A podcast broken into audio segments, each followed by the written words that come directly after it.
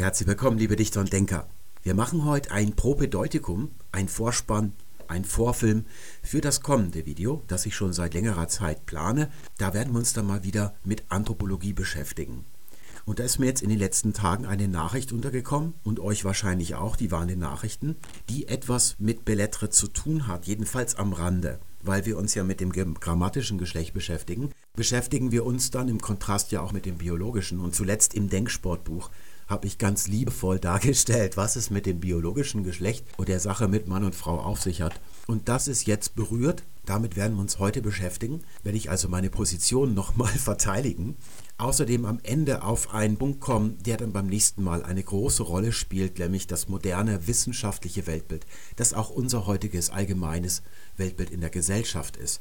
Darauf wird die Sache also hinauslaufen. Ihr habt jetzt also den kryptischen Titel der heutigen Folge gesehen und jetzt sage ich einfach mal Film ab.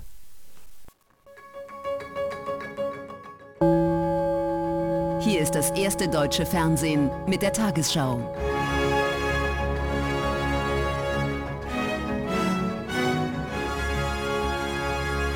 Heute im Studio Judith Rakers. Guten Abend, meine Damen und Herren. Ich begrüße Sie zur Tagesschau. Das Bundesverfassungsgericht hat mit einem Grundsatzbeschluss die Rechte von Intersexuellen gestärkt. Moment mal, was soll denn das heißen, Rechte stärken? Alle Menschen sind vor dem Gesetz gleich. Der Kläger kann vor seiner Klage nicht weniger Rechte gehabt haben als ich und jetzt kann er nicht mehr haben. Wir haben beide exakt die gleichen Rechte. Das steht hier in Artikel 3 Absatz 1 des Grundgesetzes. Es kann also nicht um ein neues Recht gehen, sondern es muss um ein Recht gehen, das vorher schon für uns beide auf dem Papier bestanden hat, für ihn aber weniger Lebenswirklichkeit gewesen ist als für mich. Da hätte mich jetzt eigentlich schon interessiert, was für ein Recht das sein soll. Das erfahren wir aber bis zum Ende des Beitrags nicht. Und zwar aus gutem Grunde, weil man sowas nicht einklagen kann von dem Bundesverfassungsgericht. Da muss man eine Petition an den Bundestag schreiben.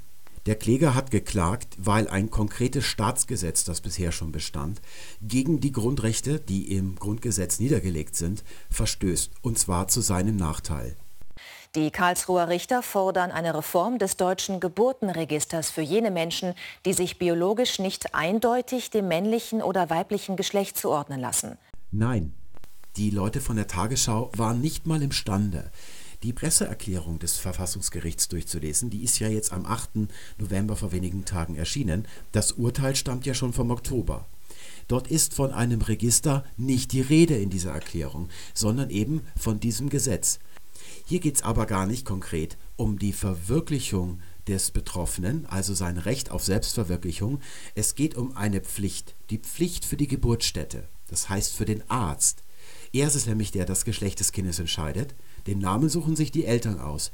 Aber er muss nach der Geburt zwischen die Beine des Babys schauen und feststellen, welches Geschlecht es hat. Das ist der Moment, wo für den Rest des Lebens dieses Kindes festgelegt wird, ob es mit Herr oder Frau angesprochen wird. Es geht nicht um eine staubige Kartei oder die Befriedigung, dass irgendwo am anderen Ende von Deutschland irgendwas wo eingetragen ist, was dem, zur Selbstverwirklichungsgefühl beitragen könnte. Also viele Jahre, bevor dieses neugeborene Kind überhaupt Selbstverwirklichungsgedanken entwickelt und viele Jahre, bevor es imstande ist zu klagen, wenn es sich ungerecht behandelt fühlt, muss der Arzt jetzt also, wenn er nur den geringsten Zweifel hat, ob da ein Hoden ist oder nicht, Nummer 3 ankreuzen. Das ist es, was ein guter Journalist am 8. November berichtet hätte. Was ich am 8. November als Journalist vielleicht auch noch erwähnenswert gefunden hätte, wäre, was in Artikel 3 Absatz 2 im Grundgesetz steht. Männer und Frauen sind gleichberechtigt. Das ist jetzt ein bisschen blöd, denn das Bundesverfassungsgericht ist ein Staatsorgan. Es gehört also in den staatlichen Teil des Grundgesetzes und der ist den Grundrechten im vorstaatlichen Teil also nachgeordnet und damit in der Entscheidungsbefugnis untergeordnet. Da bin ich mal gespannt, was da passieren wird. Da weiß natürlich das Bundesverfassungsgericht, dass es über diesen Artikel keine Entscheidungsbefugnis hat und hat ihn vorsorglich mal nicht erwähnt. Nun gibt es noch etwas anderes, worüber das Bundesverfassungsgericht keine Entscheidungsgewalt hat, und das ist das biologische Geschlecht. Was da gesagt worden ist im Tagesschaubeitrag, ist also auch falsch. Nun glaube ich, dass die Richter einen ganz schlimmen Fehler gemacht haben, der auf Unkenntnis gründet oder einem Missverständnis, einem Mangel an Einblick in die Materie. Ich werde auch später nachweisen, worin dieses Missverständnis besteht. Aber Idioten sind Sie sicherlich nicht. Sie wissen selber genau, dass Sie als Gericht über das biologische Geschlecht keine Entscheidungsgewalt haben. Die kommt allein der Biologie zu. Deswegen erwähnen Sie das biologische Geschlecht auch nur einmal, um sich davon abzugrenzen. Es geht Ihnen, so wie auch dem Kläger, um das geschlechtliche Selbsterleben. Und sie gründen ihr Urteil deshalb auf Empfehlungen von Fachärztverbänden, wie zum Beispiel den Urologen, wo man als Mensch Patient ist, wenn man zum Beispiel nicht wie wir sein Geschlechtsteil nur benutzt oder es mit dem Waschlappen wäscht, sondern öfter Gelegenheit hat, darüber nachzudenken, wo es also einen Anlass gibt dafür. Und sie empfehlen, dass Menschen, die da gewisse Besonderheiten zeigen, ihr Dasein nicht als Krankheit ausschließlich empfinden, sondern eben als Daseinsform so wie ja auch Autisten oder Homosexuelle, die ja auch in einem besonderen Zug ihres Phänotyps anders sind als die Mehrheit aller anderen Menschen, sich selber nicht als Krankheit empfinden, sondern eben als Daseinsform. Mit dem Unterschied freilich, dass wir hier über Geschlecht reden. Und da ist die Homosexualität genau wie der Autismus nicht irgendwie tangiert davon. Es geht um etwas anderes. Nur weil ein Mann mit Männern schläft und nicht mit Frauen, und ebenfalls seine Erblinie aussterben wird. Das ist das Einzige, was das mit dem unserem Fall hier zu tun haben könnte. Aber er begreift sich dennoch selber als Mann. Kommen wir mal auf das biologische Geschlecht zu sprechen. Ich habe das ja schon erklärt im Denksportbuch im ersten Kapitel, wann, wie und unter welchen Umständen das biologische Geschlecht entstanden ist und wie es funktioniert. Nämlich nicht so, wie die Leute von der Tagesschau höchstwahrscheinlich glauben, nämlich dass es eine Entscheidung zwischen zwei spezifischen Gegensätzen ist, Mann oder Frau. Weil ja dann eine Entscheidung irgendwann im Entstehungsprozess eines Menschen getroffen werden müsste und da immer im Leben etwas schief geht, müssten wir Neugeborene finden, die untenrum wie eine Playmobil-Figur aussehen, also weder eine Scheide haben noch einen Hoden und sowas ist noch niemals vorgekommen.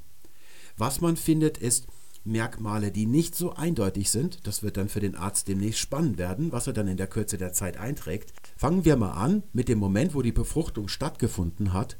Da haben wir hier eine Zygote, eine befruchtete Eizelle. Und diese Zygote wird als Frau zur Welt kommen, wenn nicht irgendetwas Spezifisches passiert. Wenn also nichts passiert, dann wird die als Frau das Licht der Welt entblicken und zwar deshalb, weil in dieser Zygote der Bauplan für einen weiblichen Menschen schon einprogrammiert ist. Da wird dann also eine Scheide, eine Klitoris, dann werden eine Gebärmutter und auch Eierstöcke hergestellt und später in der Pubertät wachsen diesem Menschen dann auch Brüste. Und das ist also all das, was wir heutzutage als Frau bezeichnen.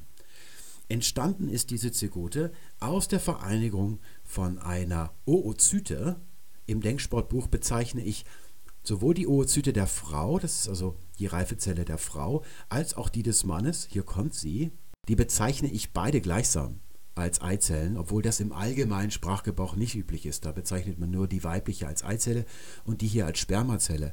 Ich habe das gemacht, weil ich den Fokus gerichtet hatte auf die Entstehung des Geschlechts und diese beiden Zellen sind eigentlich ein und dasselbe. Deswegen bezeichnet man sie dann auch im Fachbegriff als Gameten. Das sind dann die beiden Zellen, die zur Hochzeit sich vereinigen, griechisch Horgamos, die Hochzeit. Entstanden ist die weibliche Eizelle und die Spermazelle im Mann durch die Meiose. Meiose ist eine ganz besondere Art der Zellreifung, wo der diploide Chromosomensatz, der also doppelt ist, einfach wird. Das ist die erste Meiose, Meiosis Nummer 1. Und dann werden die noch polarisiert, das ist die zweite Meiose. Die erste Meiose beginnt bei einer Frau für die Eizellen, die in einem neugeborenen weiblichen Embryo drin sind. Schon nach der Geburt geht das los und dann hält die in der ersten Phase mittendrin an. Und erst dann, wenn dann später die erwachsen gewordene Frau ihren Eisprung hat, erst dann wird, wenn eine Eizelle benötigt wird, geht das dann weiter in die zweite Phase und da endet es auch erst mittendrin. Und erst dann, wenn diese Eizelle tatsächlich eine Spermazelle auf sich zukommen sieht, wenn also jetzt der Moment der Hochzeit gekommen ist, dann ist die Meiose bei der Frau wird dann wirklich vollendet. Bei den Männchen ist es ein bisschen anders. Da geht das ruckzuck, denn das ist ja eigentlich der Hoden eine mobile Gametfabrik. Diese beiden Keimzellen von Mann und Frau, die werden bei der Frau in den Eierstöcken hergestellt. Das sind die primären Geschlechtsorgane der Frau. Und beim Mann im Hoden, man kann die auch zusammenfassen unter dem neutralen Begriff Gonaden. Wobei mit Hoden hier natürlich die beiden Eier im Hoden gemeint sind. Der Hodensack ist nur die Aufbewahrungsform. Wir könnten die auch als Ohrringe tragen, die beiden Eier. Dann müssten wir nicht immer so breitbeinig da sitzen. Um überhaupt von den Körperzellen, die ja normalerweise einen doppelten Chromosomensatz haben, dann bei den Keimzellen auf einen einfachen Chromosomensatz zu kommen, da braucht man auch wieder in der Meiose eine Zellteilung. Und am Ende gehen dann daraus vier Zellen hervor die beim Mann auch alle gleichrangige Brüder sind, die zusammen abgeschossen werden. Denn als Mann brauche ich ja so viel Gameten wie möglich und die möchte ich großräumig verteilen in der Welt. Das ist so etwa 98 Prozent des Wesens eines Mannes schon damit erklärt. Bei den Frauen ist es anders. Da reift nur eine von den vier Schwestern, wohlgemerkt Schwestern, keine Klone. Die haben jeweils einen eigenen Gencocktail durch die Kombination, die vorher schon stattgefunden hat. Nur eine davon ist so schön groß wie diese hier. Die drei Schwestern, die verkümmern. Die nennt man deswegen Bullkörperchen. Die haben Frauen also schon auf dem Gewissen, bevor es richtig losgeht. Das erzähle ich nur, falls ihr als Mann mal einen Streit mit eurer Frau habt und spontan einen Vorwurf braucht, dann könnt ihr das benutzen. Was nun das Geschlechtliche beim Kind, das gezeugt wird, angeht, kann ich diese beiden Begriffe mal abräumen. Das macht irgendwie nicht so viel Spaß, ist nicht so erfüllend, wie ich mir das vorher vorgestellt hatte, so eine Spermazelle über den Bildschirm zu schieben. Was jetzt daraus hervorgeht, ist die Zygote. Und die ist von vornherein, was den Bauplan, den sie in sich trägt, hat, eine Frau. Sie wird als Frau zur Welt kommen. Wenn jetzt nicht auf dem Genmaterial, das die Spermazelle mitbringt, eine spezielle Information liegt. Als Möglichkeiten, ich schiebe die gerade nochmal zurück, die ist also jetzt gerade erst im Anflug, können die weibliche Eizelle nur X-Chromosomen liefern, an der Stelle 23, das ist bei uns Menschen jedenfalls, bei anderen Tieren ist das anders, das geschlechtsbestimmende Chromosom, also das Gonosom, was dann den Vater angeht, der kann sowohl ein X-Chromosom liefern, als auch ein Y-Chromosom. Die Frau hat ja kein Y-Chromosom, sie kann nur das X-Chromosom beisteuern. Und hier seht ihr auch schon aus dieser Zusammenstellung, dass das Y zwar männlich ist, aber das X ist nicht weiblich. Denn ich habe als Mann genau diese Kombination XY, die wie sie hier zufälligerweise steht. Es ist das Doppel in Doppel-X, was die Frau weiblich macht. Also das, das Y ist eigentlich kein richtiger Majuskel, also gleich groß wie das X, sondern genauer gesagt eher ein Komma oder ein Spiritus lenis im griechischen Alphabet. Das ist also ganz klein. Ursprünglich war dieses Chromosom auch mal so groß wie dieses X-Chromosom und ist dann immer kleiner geworden, hat sich also im Wesentlichen auf eine einzige Anweisung beim Bau des Neugeborenen reduziert. Und das ist die sogenannte SRY-Sequenz. Das ist die Anweisung, einen Hoden zu bauen, also ein primäres männliches Geschlechtsmerkmal. Und dieser Hoden wird später beim Mann der Hauptproduzent von Testosteron sein, und zwar in rauen Mengen. Das schwankt natürlich, so wie auch der Zyklus bei der Frau schwankt, der ja auch hormonell ist. Gibt es das auch beim Mann? Der Testosteronzyklus, der ist tagesaktuell, so wie Ebbe und Flut. Wenn ihr morgens aufwacht, zum Beispiel ganz voller Tatendrang seid oder wenn ihr Probleme habt, wütend aufwacht, das passiert Männern auch, da ist der Testosteronspiegel hoch und der sinkt dann bis zum Nachmittag ab. Es wäre dann auch gut, wenn man Mathematikunterricht in der Schule morgens unterrichten würde, wenn auch bei Frauen, die haben auch ein bisschen Testosteron, der Spiegel möglichst hoch ist. Wenn nun also eine SRY-Sequenz im vereinigten Material der Zygote vorkommt, ich mache das mal daneben, damit man den Kontrast besser sieht, es wird dann ein Hoden gebaut und damit der ursprüngliche Bauplan der Zelle überschrieben. Es wird dann also die Herstellung von Eizellen und die Herstellung von Eierstöcken und was sonst alles noch zum Genitalapparat der Frau dazugehört, abgebrochen. Das biologische Geschlecht ist also auch asymmetrisch aufgebaut. Die Frau ist der Default-Typ, das Basisprogramm, sagt man auch in der Biologie.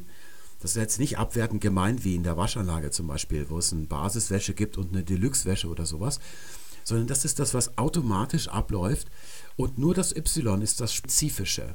Wenn das Y da ist und seine Arbeit tut, dann ist es ein Mann und wenn es nicht da ist, ist es immer eine Frau. Es muss also nicht das X da sein.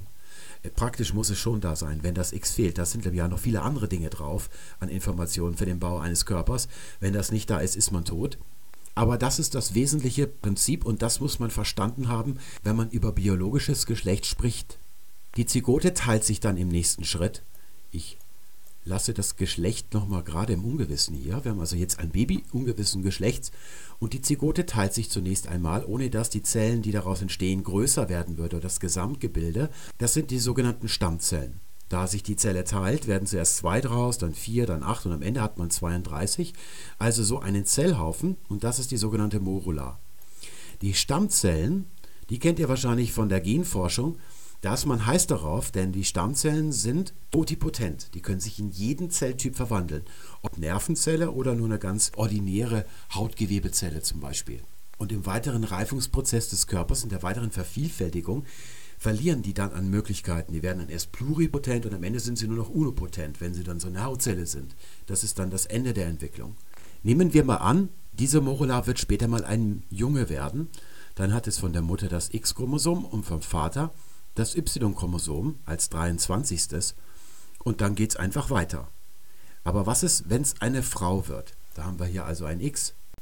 Und da unten hätten wir auch ein X. Und man fragt sich, welches von diesen beiden Xen wird denn jetzt eigentlich verwirklicht? Normalerweise ist es ja so, dass man dominante und rezessive Gene hat. Es gibt noch ein paar komplexere darauf aufbauende Prinzipien. Es wird also dann irgendwie verrechnet. Das ist hier bei der 23 nicht so. Da schwimmen diese beiden X-Chromosome in der Zelle aufeinander zu. Die sehen nicht aus wie X, sondern so wie so fliegende Spaghetti-Monster, also so ein Knäuel. Die rasen aufeinander zu, kalfen sich kurz an und dann zieht sich eins von den beiden, das ist der Verlierer, ganz eng zusammen, so als wenn es ganz erschrocken wäre. Und dadurch, dass es sich so eng zusammenzieht, kann diese Fäden nicht mehr abgelesen werden, die Information, die darauf ist.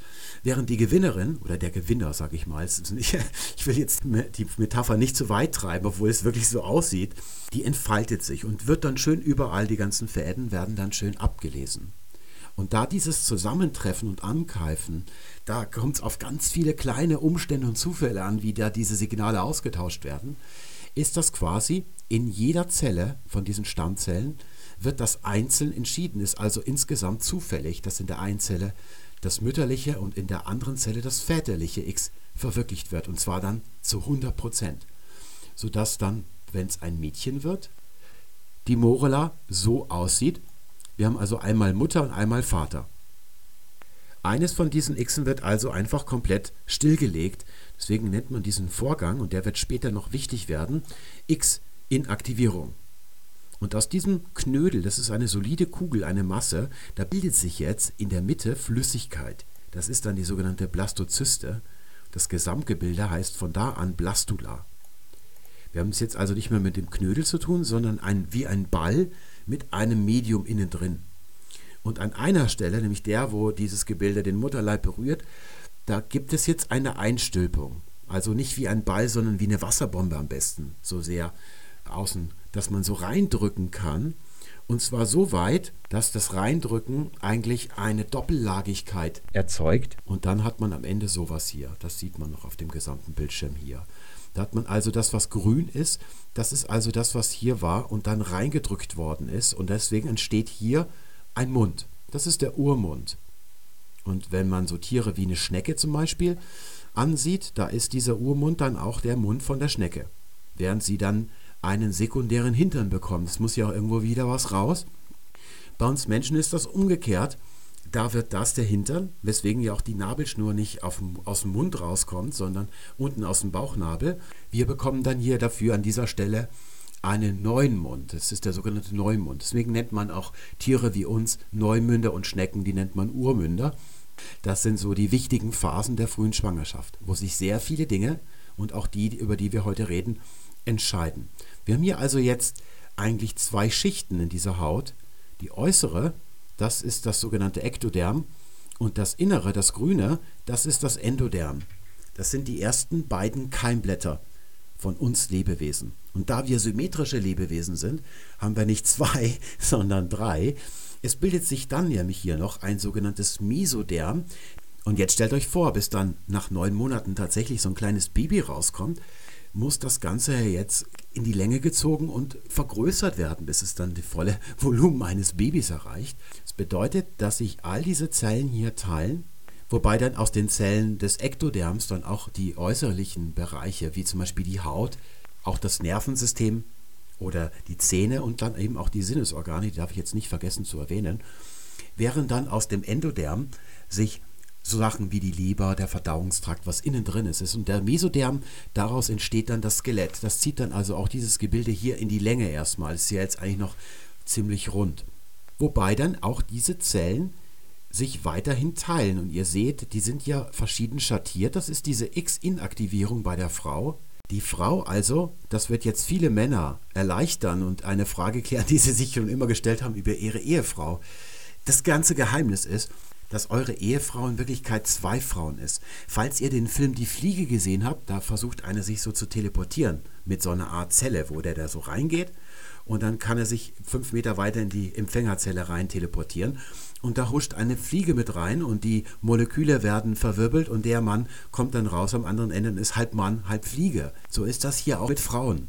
Die sind eigentlich Doppelwesen. Einmal die Tochter des Vaters und einmal der Mutter. Naja, es geht nur um diese beiden Gonosomen, die Nummer 23. So krass ist es dann auch wieder nicht. Aber immerhin fast so krass, denn es sind ja noch einige andere Informationen für den Bau des Körpers mit auf diesem X-Chromosom drauf. Das ist größer als nur der reine Geschlechtsapparat. Das sieht man eben bei Katzen, das ist das berühmte Beispiel, die Calico-Katzen, in Amerika nennt man sie so. Bei uns glaube ich Schildpattkatzen, also wie so ein Schildkrötenpanzermuster ist. Die sind unten am Bauch rum weiß. Das ist Farblosigkeit, das ist noch nicht Farbe. Das wird autosomal, also mit anderen Chromosomen bestimmt. Aber oben so am Rücken und im Gesicht haben die dann so Flecken. Und das sind genau die Flecken, die ihr auch hier seht. Schwarz und Rot, das sind die Farben. Sind dann also insgesamt vom Eindruck her dreifarbig. Bei Menschen, Frauen kann man das nicht so farbig sehen, dass die dann also so gefleckt werden wie Kühe. Man gibt zum Beispiel Frauen, die sind auf dem linken Auge farbenblind und auf dem rechten sehen sie Farbe. Da ist also ein Fleck im Gesicht, da kann man das Gesicht teilen. Die linke Hälfte kommt dann eben vom Vater und die andere Seite kommt von der Mutter. Das trifft den ganzen Körper. Wir kennen jetzt den Ablauf. Ich habe den bewusst sehr schematisch gemacht, damit wir das insgesamt sehr algebraisch abarbeiten können. Da stecken natürlich sehr viele komplexe Einzelvorgänge, chemische Einzelvorgänge da drin. Da geht eine Menge schief. Zunächst einmal zum Vergleich, was passiert, wenn nichts schief geht. Das wäre die eine Möglichkeit, XX und insgesamt hat man also 2n, das heißt 2 mal 23 ergibt 46 Chromosomen. Dann ist man ein Mädchen mit XX und das andere ist eben XY, dann hat man auch 46 Chromosomen, auch wenn das Y in Wirklichkeit ein kleines verkümmertes Komma nur ist, mit der SRY-Sequenz drauf, der Bauanleitung für einen Hoden. Dörfall Nummer 1 sieht so aus, x0 und die Gesamtzahl ergibt 2n-1, also 45 beim Menschen. Quizfrage, welches Geschlecht hat dieser Mensch, wenn er auf die Welt kommt? Ist ein Y-Chromosom anwesend mit einer SRY-Sequenz darauf, das einen Hoden bauen kann? Nein, also ist dieser Mensch eine Frau. Und er wird zur Welt kommen als Frau, wenn er nicht, wie in 98% aller Fälle dieser neuen bürgerlichen Daseinsform, er vorher schon stirbt. Meistens schon in den Stadien, die wir vorhin gerade abgearbeitet haben. 98% aller solchen Konstellationen sterben noch im Mutterleib. Die 2%, die auf die Welt kommen, sind allesamt Frauen. Und die haben dann das sogenannte Turner-Syndrom. Das ist also eine Monosomie. Wir haben an der Stelle 23 nur ein einziges Chromosom, das seine Arbeit auch verrichtet. Allerdings gibt es Symptome und die fasst man eben als Syndrom zusammen. Das wichtigste Symptom ist die Kleinwüchsigkeit das übrigens jede Störung an der Stelle 23 hervorruft. Und noch einige weitere Probleme, zum Beispiel kardiovaskulär, weiß nicht, ob man das im Deutschen auch so nennt, also den Herz-Kreislauf-Apparat. Diese Frauen haben häufig einen ziemlich breiten Nacken, so wie bei einem Bodybuilder, wenn da so richtig die, die, die Halsmuskeln so an der Seite so dreieckig raustreten, aber noch viel krasser. Das wird dann meistens operiert und sonst leben diese Frauen eigentlich ganz normal die kriegen natürlich Hormone, wie alle, die an der Stelle 23 ein Problem haben, denn sie haben noch viele andere Symptome. Und ein Symptom, das sie auch alle haben, ist, sie sind unfruchtbar. Sie, ihre Erblinie stirbt aus. Und wenn eines klar ist, dann, dass biologisches Geschlecht etwas mit Vermehrung zu tun hat. Und das, was das Gericht hier bespricht, insgesamt keine Zukunft hat. Jeder dieser Menschen wird sterben, ohne seine Gene der Nachwelt vererbt zu haben. Es gibt dann noch weitere Variationen davon, viele, denn ein so komplexer Vorgang, da kann so viele Sachen schiefgehen. Es kann zum Beispiel passieren, dass wenn ein X fehlt, das andere irgendwie kopiert wird. Und zwar, wenn da ein Q hier geschrieben wird, dann ist es der untere Teil, dieser Abstrich vom X, der ist länger, der obere, der ist P, der ist etwas kürzer. Es gibt auch XP, da wird also hier gespiegelt. Und das führt natürlich auch, weil kein Y-Chromosom da ist, zu einer Frau. Oder es gibt auch noch ein Ringchromosom, das gibt es auch noch. Gibt es also so ein paar Varianten. Alle, die mit dieser Konstellation hier geboren werden, sind also Frauen, weil kein Y-Chromosom da ist. So einfach ist die Sache. Das wäre dann hier eine sogenannte Isosomie. Ich weiß nicht, ob man das so nennt, aber jedenfalls nennt man sie Isochromosome. Wenn da irgendwas gefaked ist, dass man da so von hier was rüberkopiert hat, weil da irgendein Beinchen abgerissen ist. Das nehme ich mal, na, das muss ich schon da lassen. Ich kann das mal da oben hin tun.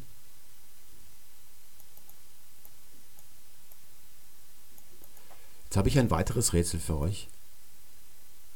Und das nennt man Trisomie. Das kennt ihr vom Trisomie 21 zum Beispiel. Es gibt überhaupt nur drei Autosomen, an dem 21er noch zwei andere, wo man als lebender Mensch auf die Welt kommt. Sonst kommt man bei solchen Vorgängen eigentlich immer ganz, ganz früh, lange vor der Geburt, ums Leben. Das hängt ein bisschen davon ab, was auf so einem Chromosom drauf ist. Hier bei dem X-Chromosom Nummer 23, da kommt vor XXY und jetzt kommt wieder das Quiz, ist das ein Mann oder eine Frau, der da auf die Welt kommt? Naja, es ist ein Y-Chromosom zu sehen. Darauf ist eine SRY-Sequenz, die baut einen Hoden und wenn ein Hoden da ist, dann haben wir auch bei der Geburt einen Mann. Der kommt jetzt also zur Welt, der hat einen Hoden, der hat einen Penis und wächst auch als Mann auf. Das nennt man dann das sogenannte Klinefelter-Syndrom, was dem Mann lange Zeit verborgen bleibt. Er ist auch kleiner, aber das sind viele Männer aus vielerlei Ursachen. Und er benutzt seinen Hoden und seinen ganzen Geschlechtsapparat auch eifrig. Er heiratet eine Frau und treibt es mit ihr jahrelang wie die Karnickel. Aber die Frau wird nicht schwanger. Da gibt es viele Möglichkeiten, warum die Frau nicht schwanger wird. Die beiden gehen jeweils zum Arzt, lassen sich testen und der Arzt sagt dann, es tut mir leid, Sie können keine Kinder kriegen. Niemals. Das gilt auch für den hier, das gilt auch für den hier. Das wäre dann hier die Form der Trisomie, die Nummer, wenn wir 47 haben. Das Einzige, was dieser Mann tun kann, ist, wenn er einen besten Freund hat, ihn zu bitten, ob er die Frau schwängern kann. Aber selber wird er mit seinem Genmaterial aussterben. Nur mal so zum Vergleich, was wäre denn eine Trisomie, die aus drei Xen besteht? Was würde da für ein Mensch auf die Welt kommen? Eine Frau, und zwar eine Hyperfrau eigentlich, eine Triple-X-Frau, lebt die, wenn die auf die Welt kommt? Ja. Das macht nicht so viel aus. Was nämlich hier passiert, genau wie bei diesem XXY-Mann, ist tatsächlich dann die X-Inaktivierung, deswegen habe ich die vorhin gezeigt. Da treten jetzt die beiden, die überflüssigen X-Chromosomen zu Duell an und die Sache wird einigermaßen bereinigt. Wenn man davon absieht, dass all diese Menschen Zeit ihres Lebens in Therapie sein müssen, weil sie sonst wahrscheinlich früher an irgendwelchen Krankheiten sterben. Und dann habe ich noch einen Abschlusstest für euch. Das ist natürlich die schwerste Aufgabe. XY46. Das einfache Schema wieder. Sieht man ein X-Chromosom? Ja, man sieht es. Darauf ist eine SRY-Sequenz und die baut einen Hoden und deswegen kommt dann ein Mann zur Welt. Und jetzt sagt ihr mal, hoppla, ist das nicht genau der gleiche Mann, der da oben zur Welt kommt, nämlich der ganz normale, den, den man zum Beispiel gerade neben sich auf dem Sofa sitzen hat? Nicht ganz. Dieser Mann hier, der hat ein Syndrom und das nennt sich Swire-Syndrom. Mit dem stimmt irgendwas nicht. Und ihr werdet sagen, naja, gilt das nicht für alle Männer. Aber das Problem, was dieser Mann hat, ist, dass er eine Frau ist. Da kommt eine Frau zur Welt mit XY. Und das ist jetzt auch der schlagende Beweis für diese Asynchronität des Systems. Denn das Einzige, was bei diesem hier nicht stimmen kann, ist nicht das X. Dann stirbt man sofort. Da sind so viele wichtige Sachen drauf, darauf kann man nicht verzichten. Das Y-Chromosom ist da. Man sieht es auf dem Karyogramm. Da werden die ja so schön abgebildet und werden die so geordnet. Hat man das ganze Alphabet und da sieht man das Y-Chromosom. Aber es funktioniert nicht. Es tut seine Arbeit nicht. Es baut keinen Hoden und wenn kein Hoden entsteht, dann kommt eine Frau zur Welt. Dann läuft das Basisprogramm von X ab. Diese junge Dame, die wird vom Arzt mit Sicherheit als Mädchen bestimmt werden. Sie hat keinen Hoden, sondern einen Schlitz. So sieht das jedenfalls bei weiblichen Babys hier aus. Das sind also zwei ordentliche Schamlippen. Es gibt eine Klitoris und es gibt auch eine Gebärmutter. Das Mädchen wächst also auf hat ein Dreirad, spielt mit dem Springseil, hat Zöpfchen, geht mit den anderen Mädchen seines Alters zur Schule. Und dann irgendwann, Jahre, Jahre später, bekommen die anderen Mädchen ihre Monatsblutung. Dieses Mädchen jedoch nicht. Was es auch nicht bekommt, ist ein Busen. Das ist ja nun eine Varianz, die bei Mensch zu Mensch unterschiedlich ist. Ich zum Beispiel habe mich mit 16 beileibe noch nicht rasieren müssen. Ich habe es dann zwar mal so gemacht, aber irgendwie vergeht einem ja dann auch die Lust, wenn man es zwei, dreimal gemacht hat. Ich weiß nicht mehr genau, wie lange das eigentlich gedauert hat, bis ich mich so regelmäßig rasieren musste. Und noch heute reicht das zweimal die Woche. Mein Vater, der muss sich jeden Tag rasieren und sein Vater, der hat sich zweimal am Tag rasieren müssen. Dafür habe ich zum Beispiel mit 16 im Gegensatz zu meinen Altersgenossen muskulös ausgesehen. Also nicht wie ein Türsteher irgendwie so, so knubbelig oder sowas, sondern ich war schlank und sehe auch eigentlich eher grazil aus als so ein bisschen prall. Ich habe auch keine Sportarten gemacht, wo man Muskeln bekommt. Das war ist einfach eine Anlage, die ich geerbt habe, dass meine Muskeln irgendwie definierter aussehen. Solche Entwicklungen sind also von Mensch zu Mensch unterschiedlich und gerade bei Mädchen, da kann es sein, dass der Busen erst viel später wächst oder dass man in einem ziemlich hohen Alter dann erst die Tage bekommt und andere bekommen sie schon mit elf oder zwölf. Das kann eben auch passieren. Aber irgendwann wird die Mutter dieses Mädchens hier dann natürlich sagen, gut, also das ist schon ein bisschen komisch. Wir sollten ohnehin mal zum Frauenarzt gehen ab einem gewissen Alter, wo die Mutter denkt, dass das Mädchen sich mit Jungen einlässt. Und der Arzt, der untersucht das Mädchen dann, stellt fest, sie hat Schamlippen, sie hat eine Klitoris und eine Gebärmutter hat sie auch. Was ihr allerdings fehlt, sind Eierstöcke. Der Arzt hat jetzt eine gute und eine schlechte Nachricht für die junge Dame. Die gute Nachricht lautet, er kann ihr Monstermöpse zaubern mit einer Hormonspritze. Die Hormonspritzen braucht sie sowieso von jetzt an für den Rest ihres Lebens. Die hätte sie eigentlich vorher schon gebraucht. Denn sie hat keine Eierstöcke und kann deshalb kaum Östrogen produzieren. Das Östrogen wird hauptsächlich bei der Frau in den Eierstöcken hergestellt. Die schlechte Nachricht lautet, ohne Eierstöcke wird sie niemals Kinder bekommen. Was sie tun kann, ist, eine Spenderin bitten, eine Eizelle zu spenden, die wird dann eingepflanzt, aber das ändert nichts daran, dass die gesamte Linie mit ihr stirbt. Und das gilt für all diese Typen unterhalb der Normallinie. Sie alle brauchen, weil sie doch erstaunlicherweise sehr krasse Symptome zeigen. Selbst dann, wenn eigentlich nur hier braucht man einfach nur die In-X-Aktivierung nicht stattfinden zu lassen, hat trotzdem das X. Warum treten da eigentlich Symptome auf? Das gilt also für alle hier. Die brauchen alle Hormone. Der Hormonhaushalt ist nicht im Gleichgewicht. Und das sorgt natürlich auch, was die seelische Entwicklung angeht, für einige Besonderheiten, extreme Besonderheiten sogar. Und sie alle sterben aus. Ihre Gene werden nicht in die Zukunft weitergetragen. Das ist schon mal einer von ganz vielen Gründen, aber ein sehr wichtiger Grund jedenfalls, warum die Biologie nicht von einem dritten Geschlecht sprechen möchte. Der Kläger allerdings schon. Er ist auf der Suche nach seinem Geschlecht. Und ihr fragt euch vielleicht, wie er auf einer Suche sein kann, wo hier ganz eindeutig ein Phänotyp hervorgeht aus der Geburt. Und ihr könnt da gleich, wenn ihr den Kläger seht, die Tagesschau hat ihn nämlich interviewt, ich blende den gleich ein, könnt ihr eine Differentialdiagnose anstellen, welcher Karyotyp hier überhaupt in Frage kommt. X0, das wird immer eine Frau, XXY wird immer ein Mann, weil das Y-Chromosom anwesend ist. Hier haben wir ein XY-Chromosom, aber das Y-Chromosom funktioniert nicht, es ist also wie nicht da, deswegen kommt eine Frau auf die Welt, welchen von diesen Typen man dann den Kläger zuordnen kann. Verhandelt worden war über den Fall einer intersexuellen Person, die sich Vanya nennt. Vanya, 27 Jahre alt, ist intersexuell, also mit Merkmalen von Mann und Frau geboren. Biologisch kann man Vanya aber keinem dieser beiden Geschlechter zuordnen. Eine Art Dazwischensein, so fühle sich das an. Daher Vanyas Kampf für eine dritte Option. Wenn ich halt das Gefühl habe, für das, was ich bin, gibt es aber eigentlich gar nicht so richtig Worte oder Raum oder es gibt auch kaum Vorbilder. Also das fand ich auf jeden Fall für mich in meinem Großwerden auch mal so schwierig. Circa 160.000 intersexuelle Menschen soll es in Deutschland geben. Okay, welchen Phänotyp habt ihr bei Vanya festgestellt? Naja, Mann natürlich. Mein Gott, der Kerl sieht aus wie eine Voodoo-Puppe von Bud Spencer.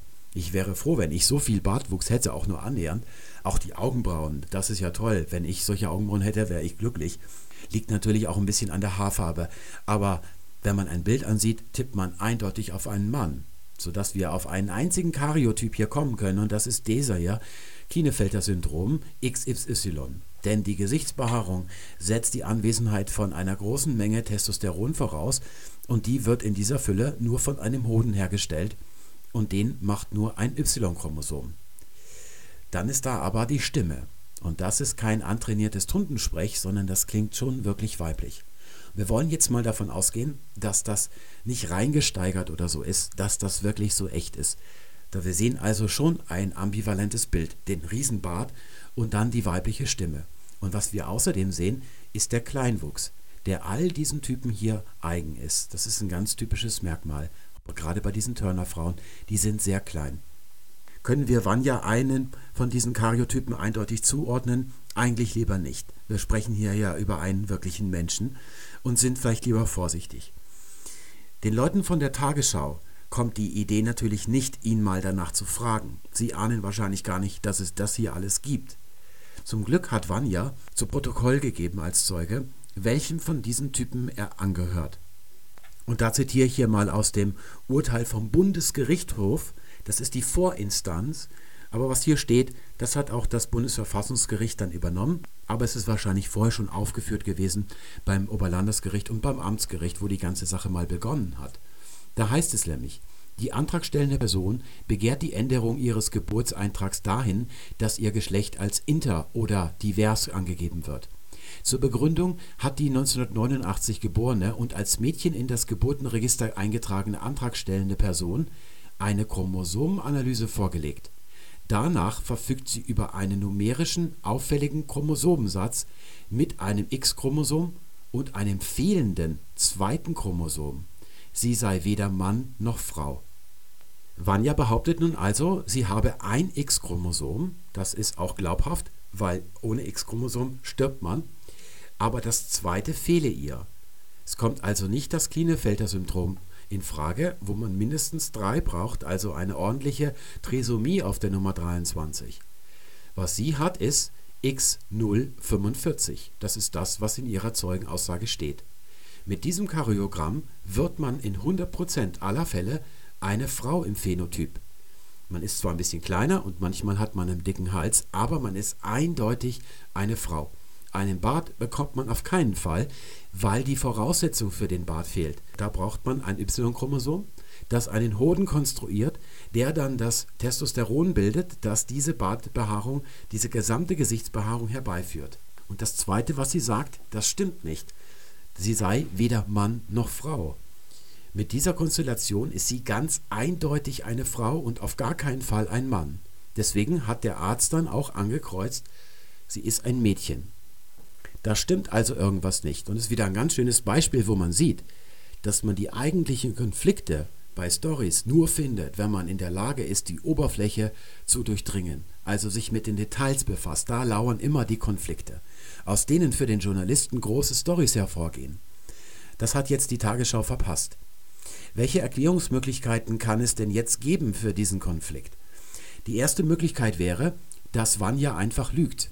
Was auch immer mit ihr los ist, sie lügt. Wir haben ja bereits in der ersten Fake News Sendung gesehen, was für verrückte Dinge Menschen tun, wenn sie eine Ideologie im Kopf haben. Vor allem auch mit welcher Konsequenz und Hartnäckigkeit sie es bis zum Ende durchführen, selbst wenn sie schon längst gescheitert sind.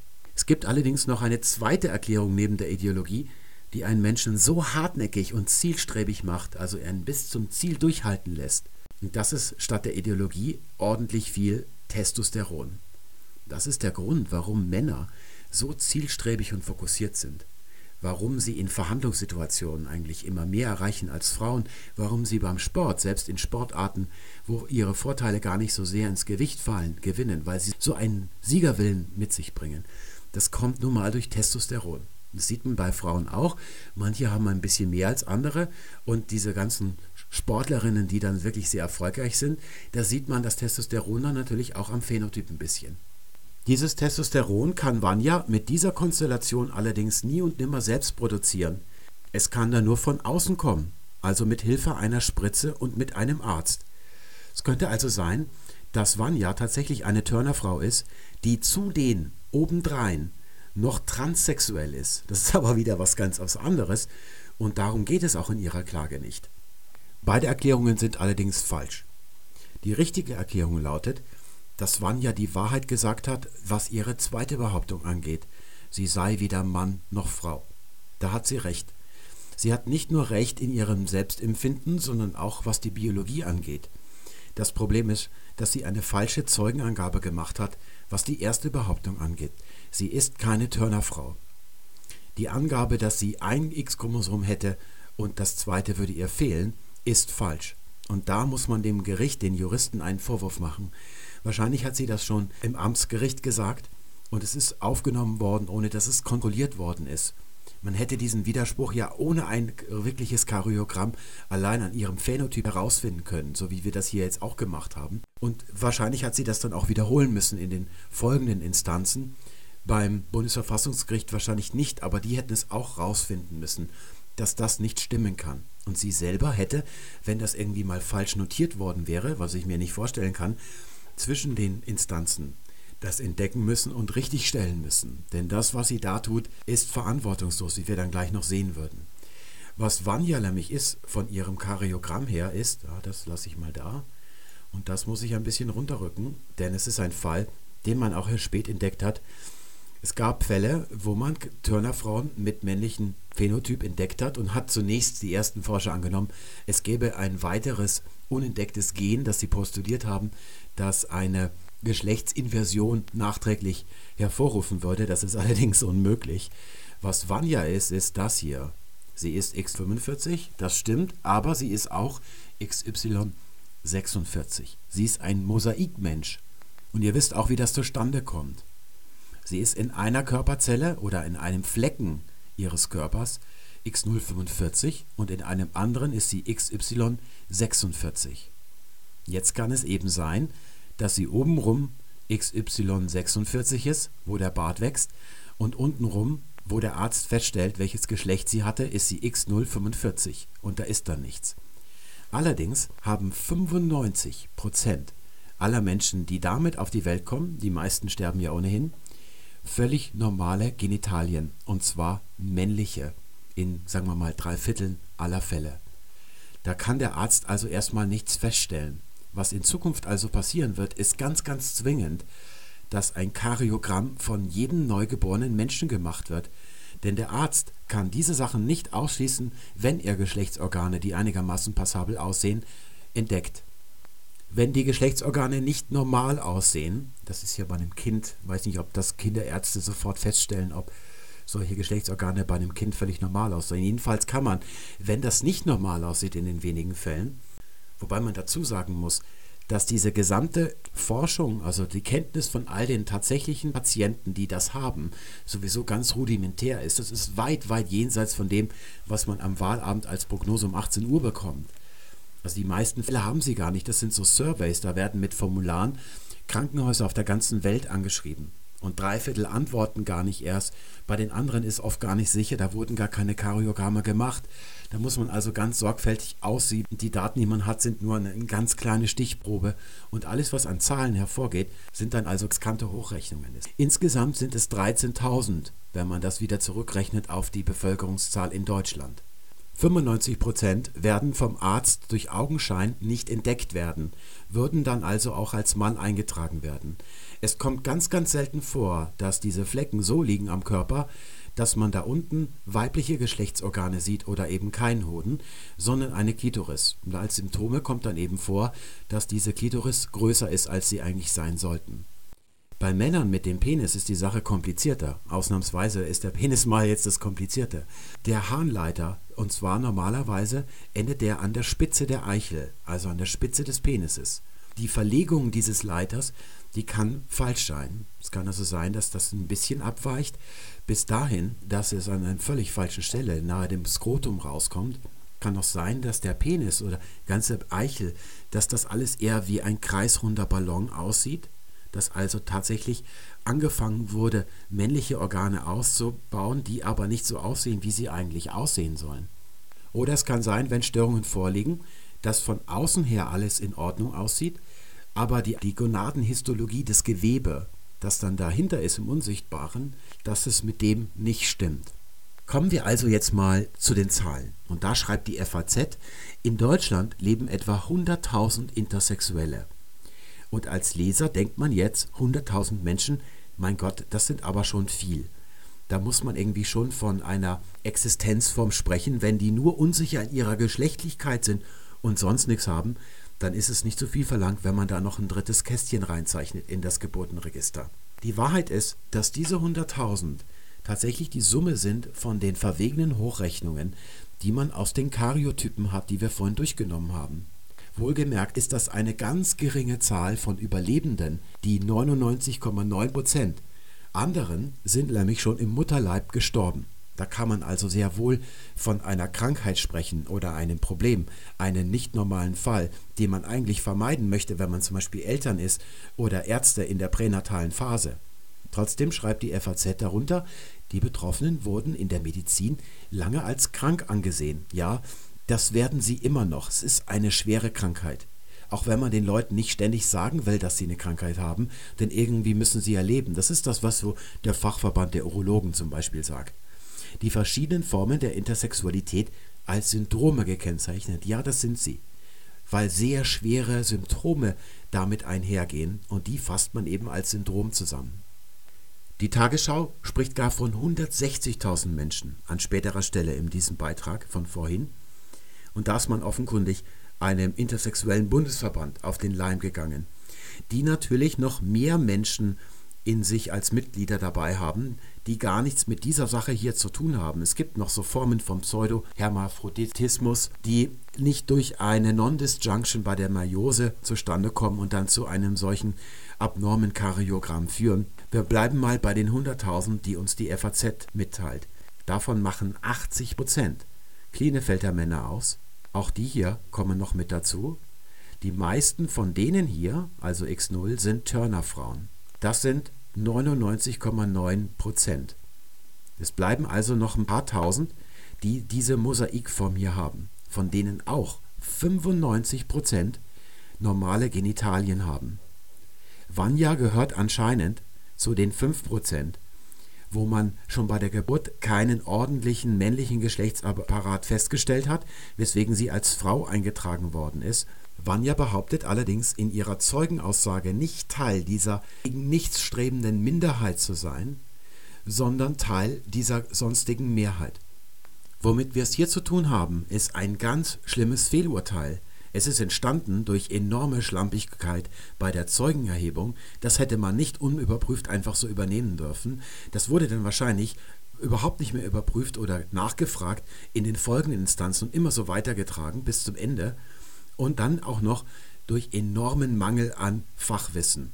Man hat nicht selbst recherchiert, man hat keine Ahnung von diesen Zusammenhängen und man hat auch keine Experten konsultiert, die hätten auf diesen Konflikt hier hinweisen können. Ich zeige euch mal, wie die Typen vom Bundesverfassungsgericht aussehen. Die geschlechtliche Identität sei eine, so der Beschluss wörtlich, Schlüsselposition für das Selbstverständnis jedes Menschen. Das sind also Menschen, die ganz oben stehen in der Rangfolge der Gesellschaft, die werden von keinem so blöd angemacht, außer vielleicht von mir. Was ich ihnen auch noch vorwerfe, ist, dass sie wahrscheinlich im Kopf randvoll mit Bullshitistik sind. Das kommt dann eben noch dazu, dass sie dann so ein humanitäres Zeug machen, ohne irgendwelche Sachkenntnisse zu haben. Die Schrecklichkeit ihres Urteils, die schrecklichen Folgen können Sie sich nicht vorstellen. Und die möchte ich euch jetzt am Ende nochmal zeigen. Und dazu kehren wir mal zu der jungen Swire Lady zurück, die dann so im Alter von 17, 18 Jahren irgendwann beim Frauenarzt aufkreuzt mit ihrer Mutter und die Frage hat, warum sie keine Regelblutung bekommt. Der Arzt teilt ihr dann den Grund mit und auch die Konsequenzen, nämlich dass sie niemals Kinder von ihrem Fleisch und Blut hervorbringen kann. Das ist natürlich ein Schicksalsschlag, allerdings keiner, der einem das Weiterleben nicht mehr erlaubt. Das kann man wegstecken, vor allem dann, wenn man vorher eine normale Persönlichkeitsentwicklung durchlebt hat. Dieses Mädchen ist ja als richtiges Mädchen aufgewachsen, zusammen mit ihren Altersgenossinnen. Sie ist ein richtiges Mädchen, das irgendwann erfährt, dass es keine Kinder bekommen kann. Es kann natürlich dann Bücher schreiben oder einen Podcast machen, also kulturell seine Spuren in der Weltgeschichte hinterlassen oder auch Kinder adoptieren oder es kann sich auch was implantieren lassen, eine Eizelle. Dann kann es auch Kinder bekommen, sind dann eben nur nicht ihr eigenes Fleisch und Blut. Das ist also alles ein Lebensweg, der nicht besonders schlimm ist. Das gilt auch für die Klinefelder Männer, die jahrelang mit ihrer Frau rammeln und dann irgendwann erfahren, warum das nichts wird dann werden sie eben auch an eine Samenspende zum Beispiel denken oder ein Kind adoptieren. In Zukunft wird das Leben all dieser Menschen anders aussehen. Und zwar auch hier oben der Euploiden. Das sind die mit dem guten Chromosomensatz, mit der 46, also jedes Mädchen und jeder Junge. Und dann eben auch die Disploiden, das sind die da unten. Das könnte man natürlich auch machen als Gesetzgeber, wenn man ganz zynisch ist, dass man Mann und Frau wegwischt und dann Euploid und Disploid gleich hinschreibt. Denn in Zukunft wird nach jeder Geburt in Deutschland ein Gentest gemacht werden, weil der Arzt dieses Schema hier braucht, um feststellen zu können, ob er sein Kreuz an der richtigen Stelle macht. Er muss dieses Schema hier kennen, sonst kann er nicht zuverlässig entscheiden, ob er Mann, Frau oder was Drittes ankreuzt. Das hat nämlich einen guten Grund, warum das bis jetzt so schlampig gemacht worden ist, wie man meinen könnte. Nämlich deshalb, weil wenn man einen Hoden sieht, dann ist es ein Mann und wenn man das nicht sieht, dann ist es eine Frau. Ist eigentlich auch egal, selbst wenn da später eine Diskrepanz entsteht, ist man trotzdem in einer von den beiden großen Majoritäten drin. In Zukunft wird das dann eben anders sein. Da wird von diesen Leuten hier keiner dem Amt durch die Lappen gehen. Der Arzt wird das entdecken, dann macht er das Kreuz an der dritten Stelle und das wird dann der offizielle Personenstand eines Menschen werden. Das wird also nicht mehr eine Sache zwischen Patient und Arzt sein, sondern das Ganze wird hinausgetragen. Zuerst erfährt die kleine Swire-Lady, dass sie gar kein richtiges Mädchen ist, und zwar schon sehr früh, und dann erfahren es auch ihre Klassenkameradinnen oder ihre Spielgefährtinnen. Vielleicht kriegt sie sogar eine eigene Toilette auf der Grundschule. Gibt es dann eine Jungentoilette, eine Mädchentoilette und dann gibt es noch eine Intertoilette für Mädchen, die keine richtigen Mädchen sind. Obwohl dieses Mädchen Schamlippen hat und eine Klitoris, die sieht also unten aus wie alle anderen Mädchen. Und auch die Klinefelder Männer, die bisher bis ins Alter von 40 mit ihrer Frau gerammelt haben und dann verzweifelt zum Arzt gegangen sind, die dann also irgendwie erfahren, erst später, dass irgendwas nicht stimmt und den Schicksalsschlag dann überwinden, die erfahren auch ganz früh in ihrem Leben, dass sie gar keine richtigen Männer sind. Ganz hervorragend ist das natürlich für die Persönlichkeitsbildung. Und das alles nur, weil Vanya, die gar nicht zu diesen Menschen dazugehört, sondern zu einem gegen Null strebenden Teil von diesen Menschen hier, die tatsächlich überhaupt eine Ambiguität empfinden zwischen Mann und Frau. Das ist bei diesen Leuten hier nicht der Fall. Die haben höchstens Hormonschwankungen ein bisschen, aber sind eindeutig vom Phänotyp eines von beiden, ihr Recht hat auf Selbstverwirklichung, obwohl das für sie ja eigentlich schon in ihrem Alter passé ist.